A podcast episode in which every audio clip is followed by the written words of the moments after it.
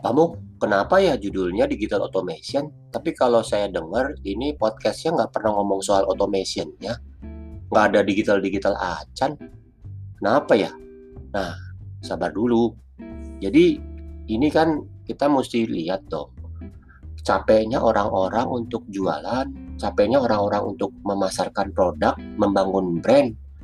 Nah, kalau nggak tahu capeknya, tiba-tiba dikasih solusi, udah langsung enaknya apa bisa menghargai itu lelahnya orang-orang sales dan marketing di lapangan?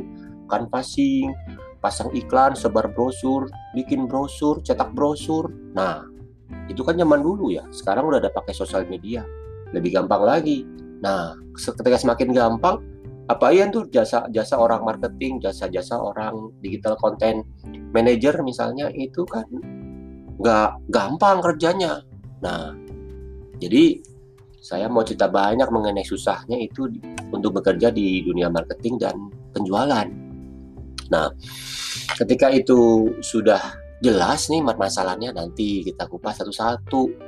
Kira-kira solusi apa yang sudah ada, teknologi apa yang kita bisa pakai, software apa yang kita bisa pasang, tools apa yang kita bisa bawa-bawa supaya proses kita waktu jualan, proses kita waktu pemasaran itu sukses jualannya cepat, omsetnya melonjak 10 kali lipat sebulan misalnya. Jadi ketika itu ada, ya mestinya lebih banyak orang yang tahu. Lebih banyak orang yang tahu, lebih banyak orang yang bisa pakai, manfaatnya bisa dirasakan oleh lebih banyak orang.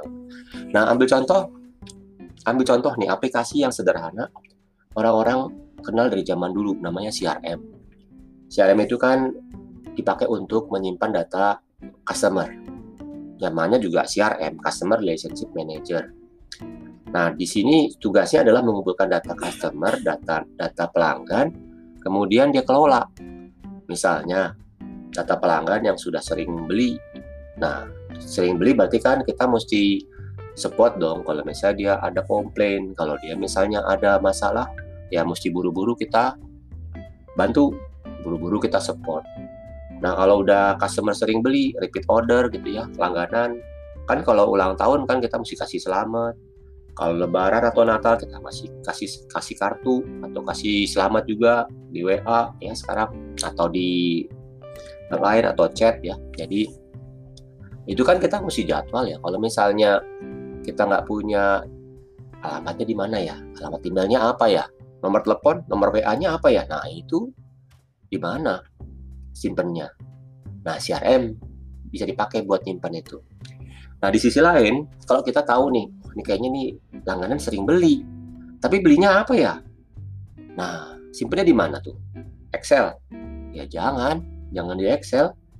Kan campur-campur sama hitung-hitungan yang lain, hitung-hitungan diskon, hitung-hitungan proposal, hitung-hitungan penawaran harga. Ya campur lah. Nah, itu nyelipnya, nyelipnya semua di harddisk. Bingung nyarinya, pas butuh lama nyarinya jadi kita kerjanya cuma lama nyari, bukan kerja yang benar. Nah, CRM itu bantu banget. Jadi dia akan menyimpan selain data customer, juga menyimpan data-data transaksinya, gitu. Sampai ke keluhan-keluhannya. Jadi misalnya kita udah kirim barang, ada yang retur, ada yang balik, ya cacat. Nah, kan dia tahu tuh bahwa ada pengiriman barang yang salah. Nah, berikutnya nggak boleh salah lagi dong. Nah, kita mesti hati-hati dong, mesti jaga supaya jangan pengiriman berikutnya salah atau dikembalikan. Nah, ini kan kita jadi pembelajaran buat tim, buat tim kita di back office supaya jangan salah. Karena kan marah dua kali, boro-boro mau beli lagi. Udah marah dua kali, ketiga kali pasti udah ditutup. Dia pasti beli sama uh, pesaing, gitu. Nah, jangan sampai kayak gitu. Nah, di sisi lain, belakangan kita juga pakai CRM untuk menampung data calon pembeli orang yang belum kenal bahkan. Jadi itu kita bisa pakai untuk apa tujuannya? Ya untuk memasarkan produk dan jasa kalian. Nah, ketika itu kalian bisa bikin program, kalian bisa bikin program campaign, kalian bisa bikin program sosialisasi, kalian bikin program pameran atau webinar, macam-macam. Tujuannya adalah yang dari baru kenal itu jadi paham betul mengenai produk dan jasa yang kalian tawarkan. Nah, kalau udah paham betul, sekali waktu ada kebutuhan, kan kalian yang ditengok, kalian dong yang di WA, kalian dong yang ditelepon, ya kan? Nah, kalau nggak kenal, ya boro-boro telepon. Ya, karena juga nggak kenal. Nah, kalau nggak tahu kalian jual apa, kalian spesialnya di mana, ya nggak akan dikontak.